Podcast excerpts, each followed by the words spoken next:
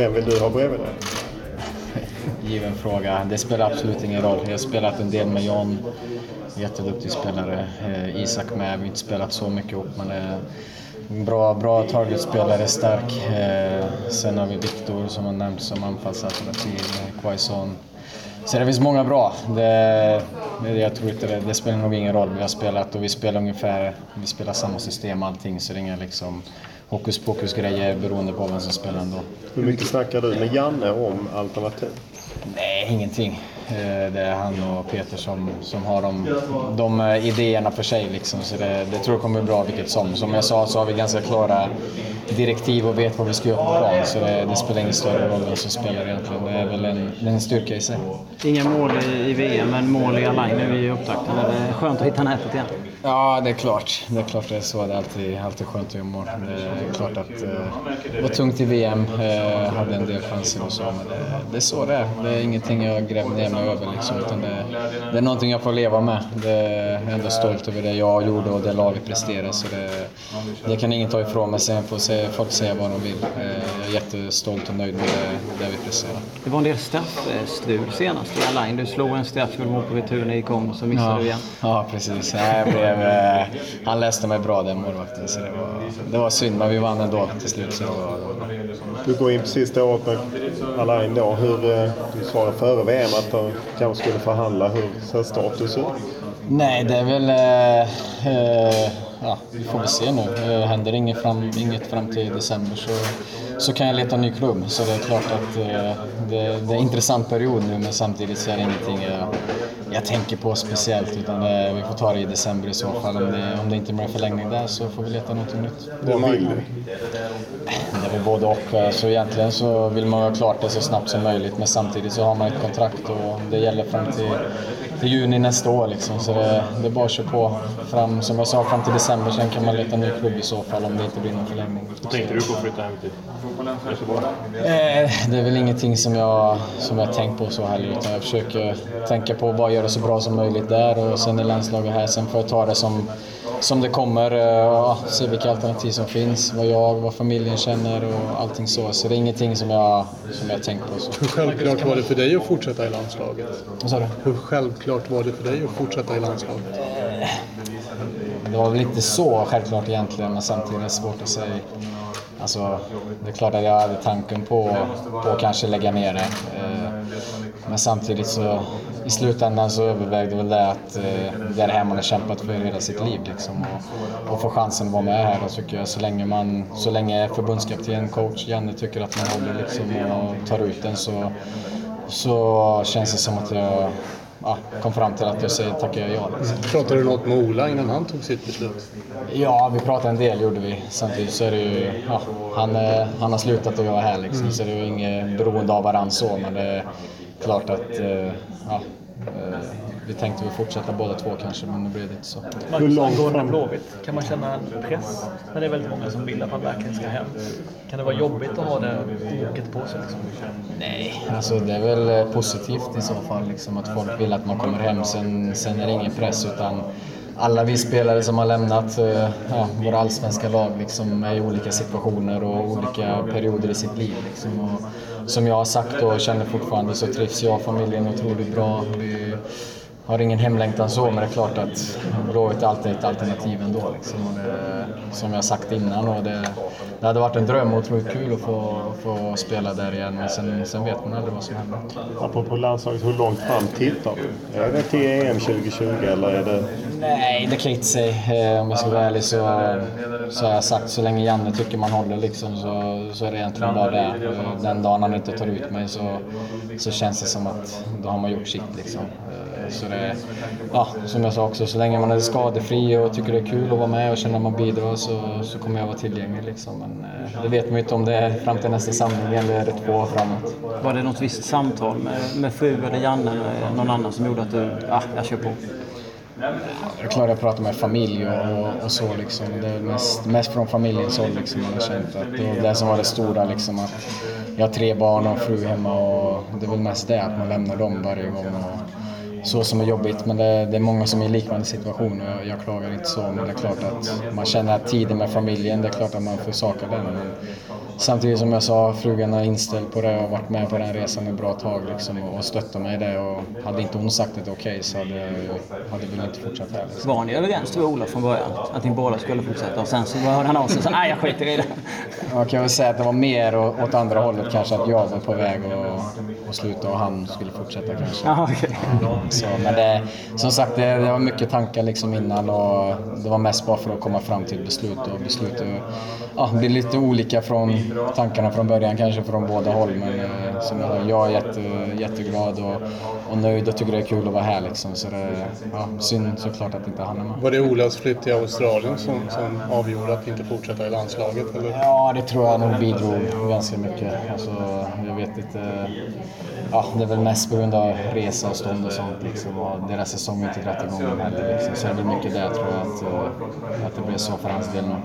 Jag gissar att du sett om Emil Forsberg och så. Hur mycket snackar man om sånt i, i laget och har ni mässat med Emil? Nej, han lämnade ju ganska tidigt. Jag träffade honom precis i hissen när han kommer och sa han att det inte känns bra liksom, att han har ont i ljumsken. Sen så när man läser det där så blir man lite sådär, ja vad fan, har ni inget att skriva om liksom. Men nej, det har väl kommit ut någonstans liksom. Det är klart att då, då skriver ni om det, men det är ingenting som som man har reflekterat över liksom, att han ska ha problem att vara här eller ha någon schism med Janne eller Peter. Så, det, det, tror jag är tatt ur luften och någonting, ja, något försök till att få lite media, mediatid bara från någon. Marcus, har ni tänkt någonting på att efter VM-succén kravbilden kommer liksom öka och att det ställs större krav på spelmässigt? Ja, jo, vi har väl rört det lite grann. Eh, att det är klart att, eh, att krav och förväntningar kan vara, kan vara höga nu jämfört med vad de har varit innan. Det har varit en resa som har gått ganska rakt upp för oss under två års tid. Liksom. Så det är klart att då, då ökar förväntningar och sånt, men det är också någonting vi... Ett poddtips från Podplay. I podden Något Kaiko garanterar östgötarna Brutti och jag, Davva, dig en stor dos skratt. Där följer jag pladask för köttätandet igen. Man är lite som en jävla vampyr. Man har fått lite blodsmak och då måste man ha mer. Udda spaningar, fängslande anekdoter och en och annan arg rant. Jag måste ha mitt kaffe på morgonen för annars är jag ingen trevlig människa. Då är du ingen trevlig människa, punkt. Något Kaiko, hör du på Podplay. Därför är gardinerna. Vi klarar av och vi vet att det inte bara är att gå ut och vinna en fotbollsmatch mot, mot alla lag i världen. Utan det är, det är tuffa matcher vilka vi än möter. Liksom. Så det, är, det är mest det att vi ska ha förväntningar på oss själva och, och gör alla saker rätt. Då vet vi att vi är bra. Liksom. Och gör vi inte saker rätt då, då kan vi förlora mot alla lag också. Liksom. Så det är mest det att så länge våra prestationer är bra och vi gör det vi, det vi ska så, så ska vi vara nöjda liksom, och kunna, kunna stå rakryggade och säga att vi har gjort det vad vi kan i alla fall. Har du klurat någonting på vad ni kan göra liksom för att jag menar, du kanske ska få mer hjälp i offensiven, inte bara att du ska hjälpa till i, i defensiven? Nej, det är väl ingenting så vi har pratat om, men samtidigt, jag tycker i VM tycker jag vi har några av våra bästa matcher faktiskt offensivt med. Eh, vi skapar en hel del chanser mot bra motstånd, så det, det är någonting vi ska ta med oss tycker jag. Sen är det otur kanske och oflyt och dålig kvalitet på att vi inte gör fler mål, men jag tycker ändå att vi bevisar där att vi kan, vi kan skapa mycket bra chanser mot bra motstånd. Säger om du ska analysera matchen? Ja, men det, det är ganska roligt sådär när man sitter på matcher och vinner man och sådär så tycker man att man spelar fantastiskt bra och förlorar man så kan jag tycka att eh, där och då så, ja men det här var inte bra. Sen sätter man sig i lugn och ro med eh, datorn framför sig och går igenom matchen så brukar det som man tyckte var inte så bra, inte är bättre och det, när det är fantastiskt bra så är det lite samma. Och det är ingen, eh, det är inget nytt till den här matchen. Jag tycker att eh, det finns saker vi gör väldigt bra. Eh, det finns saker som jag tycker vi kan göra bättre. Ni jobbade mycket under veckan alltså med förflyttningar, med en trebackslinje och hur ni ska ställa i försvar. Hur tycker du att det funkar? stundtals bra, stundtals mindre bra. men samtidigt, alltså fotboll handlar ju om en samhandling både offensivt och defensivt. Att man lär känna sina medspelare och de här har inte spelat jättemånga matcher ihop men samtidigt är det viktigt att de får göra det så att säga, för framtiden. Vad är den stora skillnaden, alltså svårigheten om man jämför med ställs mot en traditionell fyrbackslinje och en trebackslinje? Ja, men det är ju vem pressar vem liksom och sen om du spelar med en smal trebackslinje eller en bred trebackslinje. Jag menar, när vi mötte Italien så löste vi på ett sätt och mot Schweiz som droppade ner med en innermittfältare mellan sina mittbackar så löste vi på ett annat sätt. Eh, vi jobbade väldigt mycket med att har de sina utgångslägen mellan straffområdeslinjerna så är det forward som ska sköta det. Ligger de lite bredare så vill vi att yttermittfältaren på, den boll, på bollsidan ska gå i press och då jobbar vi lite kraftigare överflyttning. Vad är ni mest nöjda med utifrån vad ni ville se den matchen? igår?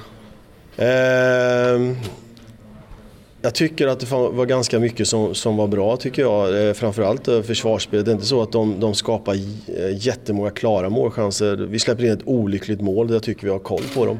Eh, det sätter ju också en prägel på matchen. Eh, eh, det fanns intentioner förutom sista passet eller vi, jobbade, vi pratade väldigt mycket om det diagonala passet som vi skulle försöka hota dem in bakom eller utanför deras centrala mittfältare. Det fanns lägen att, att utnyttja den ytan men jag tycker också att vi gör det för lite. Vad är du mest missnöjd med? Ja, men det är precis som jag säger då, att eh, det varit lite för mycket raka uppspel på felvänd forward och internationella lag idag jobbar väldigt mycket med zonmarkering. De älskar när de får eh, gå i rygg på mötande spelare och då blev det att vi, för att hjälpa bollhållaren i vår ambition och vilja så blev vi väldigt mycket mötande istället för att få en flexibilitet där att en mötte en gick på djupet. Men det, då är jag inne på det här med samhandling igen. Eh, för mig är det jätteviktigt och man lär sig, för varje match man spelar tillsammans så, så lär man sig någonting av det och jag tror den här matchen var jätteviktig på det sättet. Hur reagerar du på de här uppgifterna som kommer från Bild då? Att det var lite spänd stämning mellan Emil och Janne? för mig det, det är, ja, ni får ursäkta alltså, men eh, hur man kan plocka upp sådana grejer och skriva om det, det för mig är det ju, det finns ju ingen sanning i det. Alltså Emil var här eh, Eh, han ringde mig och sa att han kände sig Asin Ljumska. Han var här och undersökte Janne han stod och pratade jättelänge och sen sa vi hej då så hörs vi och sen får man läsa det här. Ja, jag, jag blir jätteförvånad att man, att man skriver sånt överhuvudtaget om du frågar mig. För det finns ingen sanning i det. Har ni haft någon kontakt med Emil? För Janne sa ju igår att han ville ringa Emil för att kolla. Eh, ja, de har haft kontakt. Och vad de har pratat om och det får du ta med dem. Men jag vet att de har haft kontakt och det fanns ingen, ingenting överhuvudtaget. kan jag dementera. Vad tror du beror på att det kommer ut just i Tyskland? Ja du, det är mycket man funderar över och det tror jag du med gör. Och jag, jag blir inte klok på det här ibland. Nej. Och det här är en sån fråga. Men eh, ni, när Janne nådde han honom idag då? För det hade ju varit väldigt lätt redan igår att gå ut och dementera. Ja men det är matchdagen Olof. Alltså, vi har massor med saker som vi fokuserar på. Eh, om, om, om någon skriver någon osanning ska vi gå ut och dementera allting. Liksom. Jag känner att det var för fokus på matchen igår och, när Janne och Emil pratade, det vet jag inte, men det jag pratade med Janne om det är att de har haft kontakt och det var absolut inga problem överhuvudtaget. Och tanken var att du skulle dementera det nu då på frågorna eller att han skulle gå ut och säga att de hade haft kontakt? Eftersom jag är mixad så, så tycker jag att jag ska svara på de frågorna jag får. Och, eh, Janne har väl också presskonferens om mixad zon, då får han svara för sina frågor. Så att, eh, det får du ta med honom. Du, vad säger du om det här upplägget då? om Nations League då? Vad ger det för möjligheter?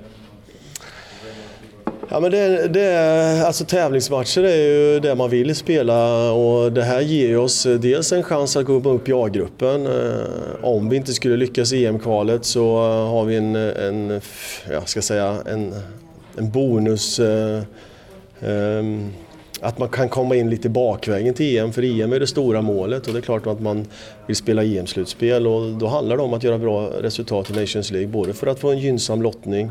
Eh, skulle vi hamna i Grupp A till exempel när lottningen sker 2 december så är det en stor fördel än att hamna i, i Grupp e, B. Ni vet ju själva vilka lag som spelar i A och B och så vidare. Eh, och skulle man inte lyckas där så är det viktigt att vi placerar oss på ett högt upp så att eh, vi, vi kan uppfylla de målen vi har. Ja, många spelare som erkänner att de inte hade riktigt koll på det här men de sa att det var lättare att ta en match i taget eh, när de inte hade koll på upplägget. Nej men jag tror det är, det är inte enkelt att förstå och ja, det har tagit mig också en ganska lång tid. Jag har suttit och kollat på den där filmen och läst eh, men nu tycker jag ändå att jag har en ganska bra koll på det. Vad säger du om att det inte sålt så mycket biljetter till matchen här då? Vissa biljetter på långsidan kostar 800 spänn. Det kan ju bli ganska dyrt om man ska gå, ja, en hel familj tänker på. Så. Ja, och det har jag förståelse för. Jag är inte med och sätter biljettpriserna, jag kan inte svara på den frågan. Men jag tycker att det är tråkigt att det inte, att det inte är mer biljetter sålda. Vi hade ju ett fantastiskt stöd här under sommaren och även under våra kvalmatcher. Och Eh, det enda jag kan svara på det är hur viktig publiken är och vi har, våra svenska fans har varit fantastiska mot oss och de här eh, filmerna de blev skickade till en i Ryssland efter VM, det, de folkfesterna som var, man blir oerhört glad över det. Och jag har sagt det förut, just att, att det förenar människor eh, oavsett idrott, oavsett fram, bara vi har en framgång i vilken idrott som helst så förenar det människor. Och i dagens samhälle så tycker jag det är jätteviktigt att, eh, ja, att man tycker om varandra. Det var väldigt hype där i somras eh, i, i Ryssland när det kom till kvartsfinal. Hur märkte du av det under semestern? Och reaktioner? alla man har träffat, alla man har mött, alla sms man har fått. eh, ja, Jag var ju själv en av de här fansen 94 där man eh, upplevde det på hemmaplan och hade långa diskussioner med Ingesson om det där de inte hade förståelse över det. Nu med sociala medier och det här så har ju vi mer koll på det än vad de hade 94 så att eh, Ja, det, det, det, det var en upplevelse och jag är glad att eh, man har kunnat eh, ge de svenskarna en bra sommar för det, det har jag fått höra oerhört många gånger.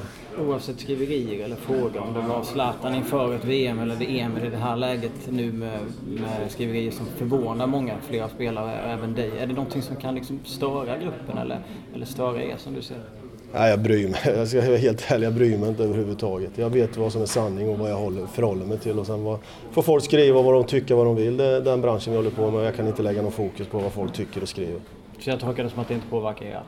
Verkar dig och Janne tänker jag på. Nej, Jag kan inte svara för de andra, mig påverkar inte någonting. På måndag, vad är det för lag vi ställs mot? Turkiet? Ja, det är, om man tittar på deras eh, grundorganisation så är det ett 4-1-4-1 lag. Eh, Eh, individuellt skickliga spelare. Ehm, jobbar väldigt mycket, om man jämför Österrikes sätt att spela fotboll så jobbar de med en de blandning mellan positionsförsvar och zonmarkering medan eh, turkarna är mer eh, zonmarkeringsorienterade. Eh, Och det gör det svårare i vissa lägen men det ger oss också möjligheter och det gäller att fokusera på möjligheterna. Och, eh, idag har vi inte haft något taktiskt träningsår men imorgon ska vi börja gnugga in hur vi ska göra mot Turkiet. Vi har hittat gemensamma nämnare. Eh, hur turkarna gör, hur österrikarna gjorde, det har vi pratat om från dag ett. Eh, men som sagt, imorgon är det fokus på hur vi ska göra mot Turkiet. Kvalitetsmässigt, liksom, man vet inte riktigt vad man har. Turkiet nu, de har missat lite grann generationsskifte. Så här, vad skulle du säga? Nej, men som jag sa, individuellt skickliga spelare och det är väl det som har varit turkarnas eh, eh, problem förut i kvalen också. Eller, alltså, ja, om man tittar på VM-kvalet så gjorde de vissa matcher väldigt bra och, och vissa matcher eh, ja, lite mindre bra så att säga. Men i, om man tittar på deras topp, alltså om man ligger på topp så är det ett väldigt bra fotbollslag. Inget snack om sak.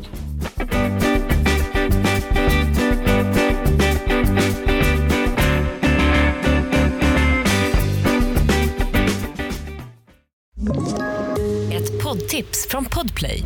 I fallen jag aldrig glömmer djupdyker Hasse Aro i arbetet bakom några av Sveriges mest uppseendeväckande brottsutredningar. Går vi in med hemlig telefonavlyssning och, och då upplever vi att vi får en total förändring av hans beteende. Vad är det som händer nu? Vem är det som läcker? Och så säger han att jag är kriminell, jag har varit kriminell i hela mitt liv men att mörda ett barn, där går min gräns. Nya säsongen av Fallen jag aldrig glömmer på Podplay.